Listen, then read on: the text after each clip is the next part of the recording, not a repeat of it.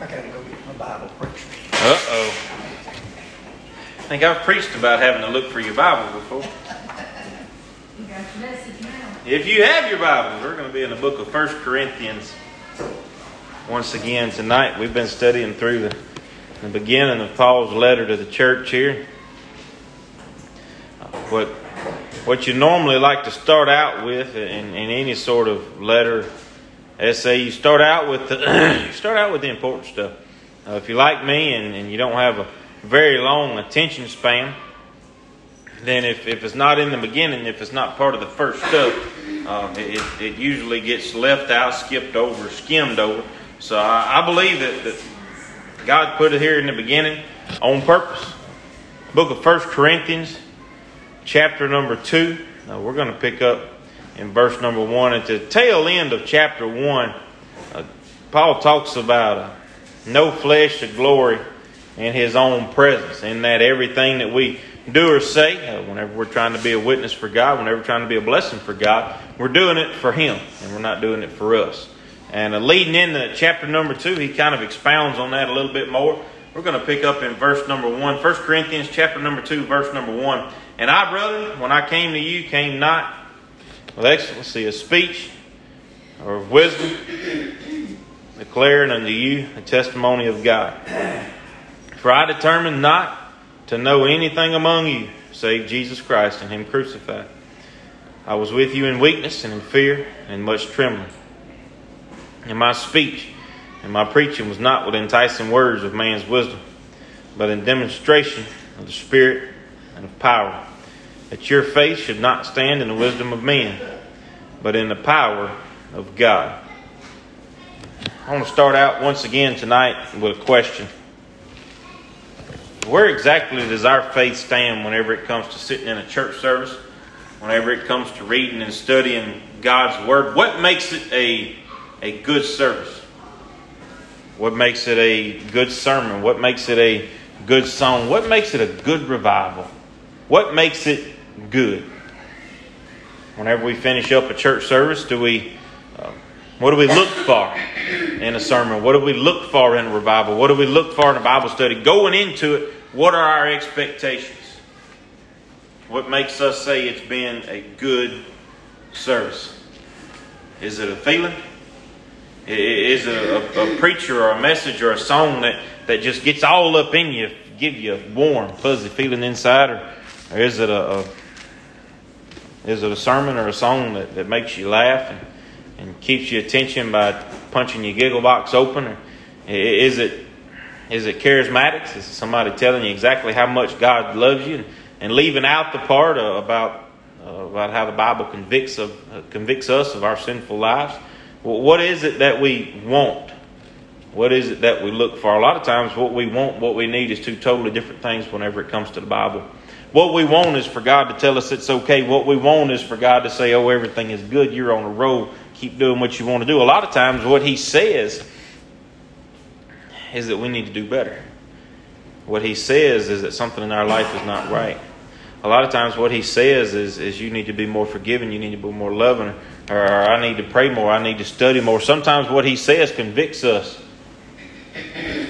Is that what we consider to be a, a good service to be a part of? Whenever we can get convicted, or, or do we get offended? Do we get to the point that we say, oh, well, that, that must be talking about everybody else in the service because it can't be talking about me. Whenever a revival meeting shows up, well, well I'm, I'm already at the, at the pinnacle of my Christian life. I'm, I'm good enough. I'm exactly where I need to be. Paul said that your faith should not stand in the wisdom of men. I pray to God every day that I could be used of Him and that things that I would say, things that I would do, would not bring dishonor to Him. Because in my life, while I love my kids, while I love baby, while I love my family, while I love my wife, while I love this church, God has to be the most important thing in my life. Living for Him has to come first. And then He promised that everything else works out. And whenever that is in fact the case, I can't walk into a church service just expecting or looking for a feeling. I got to be expecting and looking for the Holy Spirit. That that power of God. And there's a lot of people today that, that allow feelings, that allows charismatics, that allows preachers' uh, way of speaking to determine the outcome of what God's Word has on their life, the effect that God's Word has on their life. Whereas, in all reality, and, and what Paul is, is trying to get across here is, is that it's not about the messenger, it's about the message.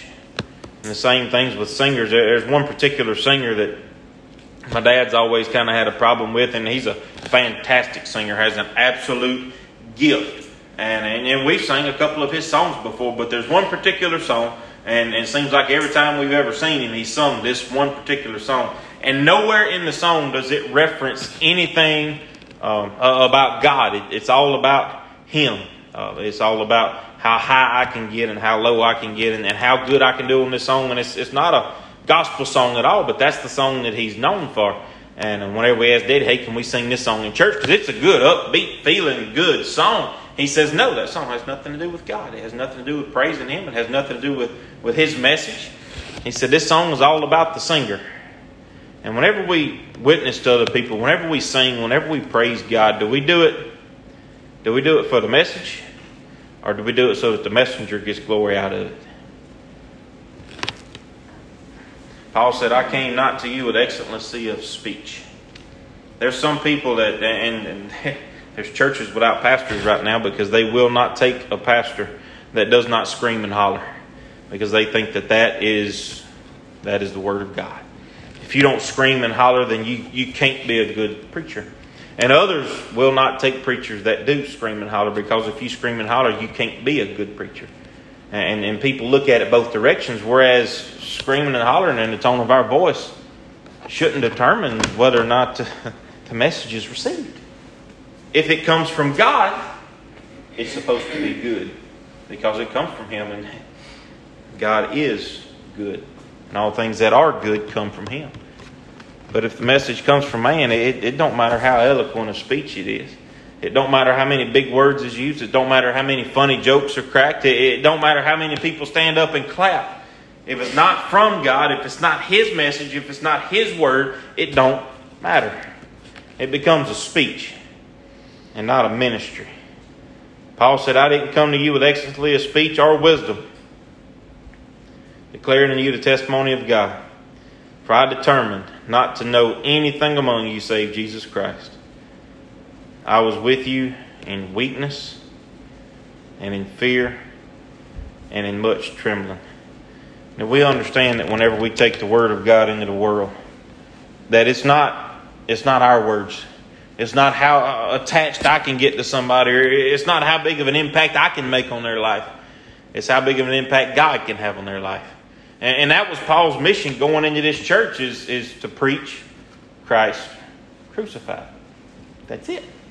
He, he didn't want to, to get in and, and know all and see all and fix all and, and just pat them on the back and say it's going to be okay. The Word of God is meant to be convicting. If I read my Bible if I read my Bible right, if we study right, if we go to church right, we're supposed to be convicted. We're supposed to be encouraged. But we're supposed to be fed spiritually. And it all comes back to that. Paul said in verse 3 I was with you in weakness, in fear, and in much trembling. It's, it's not about me. it's not about what I do. It's not, not about how I make you feel. It's, it's not about uh, about anything that I have to do with it. The perfect preacher does not exist because we are human. The message is always perfect. But the perfect preacher does not exist. Turn with me, if you would, to Ephesians chapter number 3.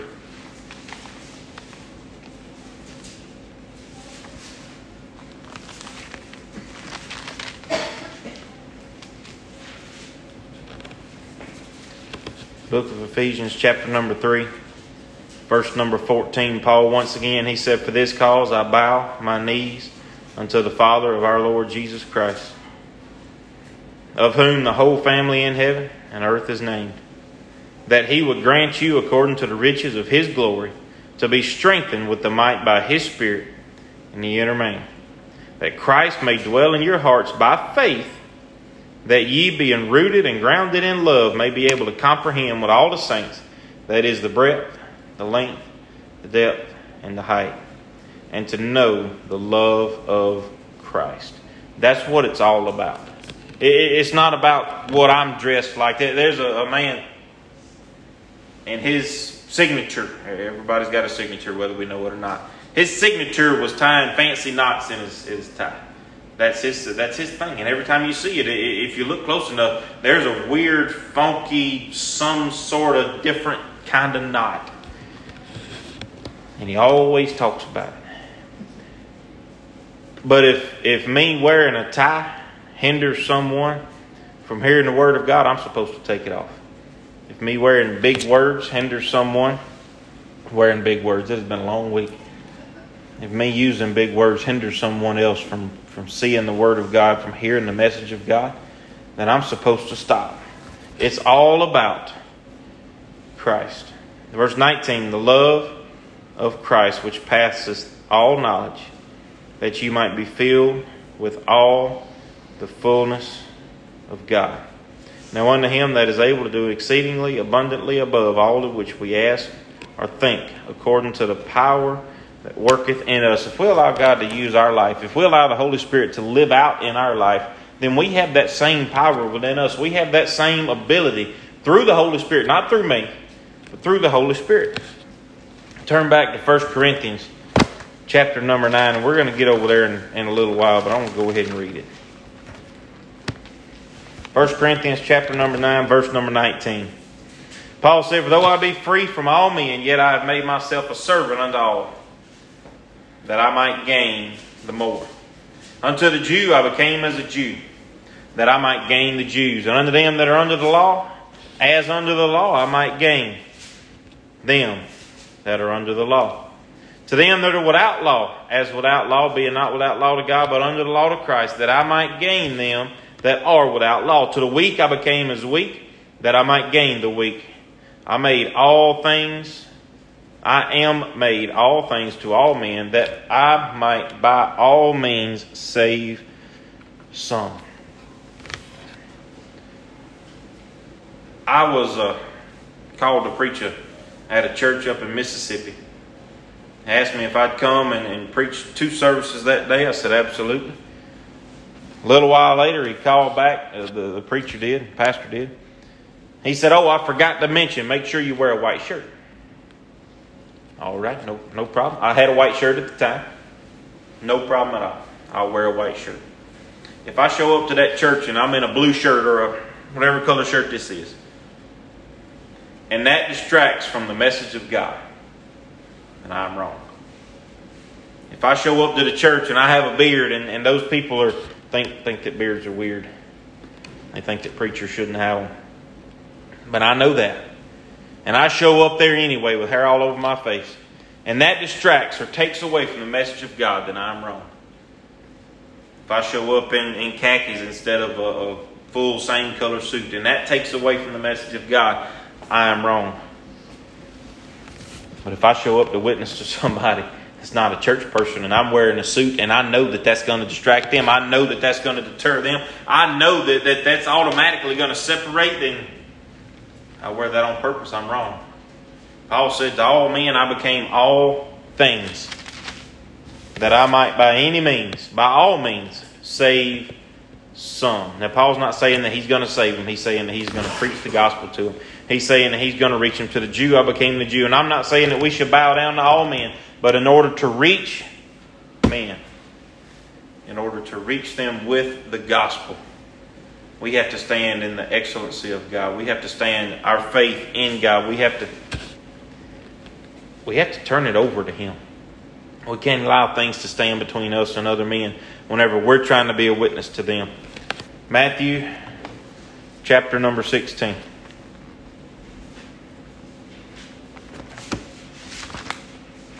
Very familiar scripture.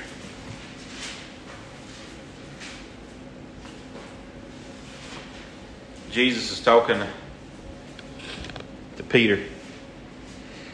He says in verse 17, Well, he asked him before, he said, Who are who who am I?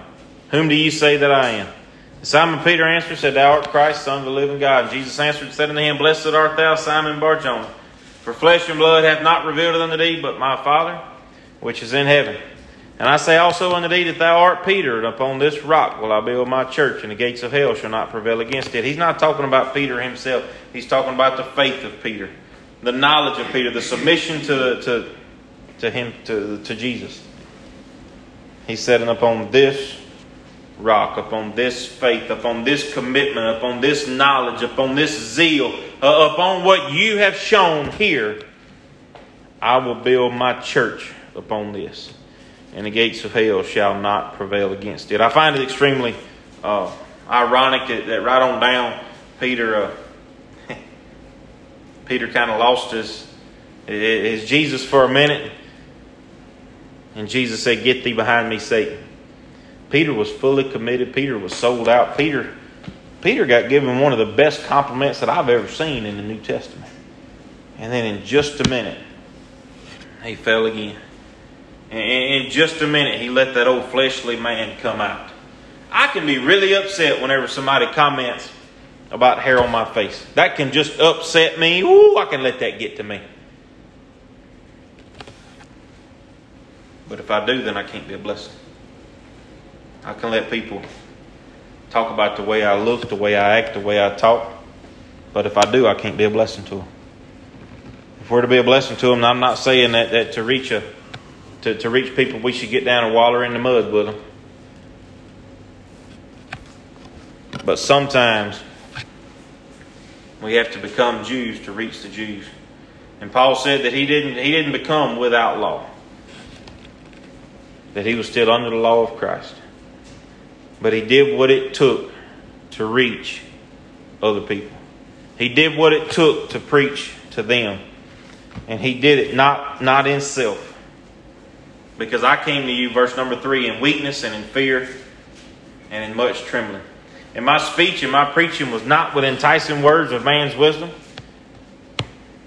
not to try to keep your attention, not to try to make jokes, not, not to try to make some big scene, not to try to make you feel good, but to get across the message of Christ. And I pray that that, that remains my goal to always get across the message of Christ. And as we go out in this community and we live that Christian love, as we live Jesus' love, that should be our same goal. To preach even through our own lives, through the way that we act, through the way that we talk, through the way that we look, to preach that same Christ. The demonstration, verse number four, of the Spirit and of power. To demonstrate that to take that that and that, that's a verb there to, to take that action into the world to show others not just be a christian but to demonstrate what christianity really is. Not to just say that i love christ but to show what the love of christ actually is through the spirit and through that power of god. Verse number five that your faith should not stand in the wisdom of men but in the power of god. If someone has faith in me eventually i'm going to let them down as a person, I'm going to let them down. I had every intention of being in my house the end of May. That was my intention. And had the carpenters not held me up on the roof, I think I'd have got there. But my wife had faith that we was going to do that. Well, kind of.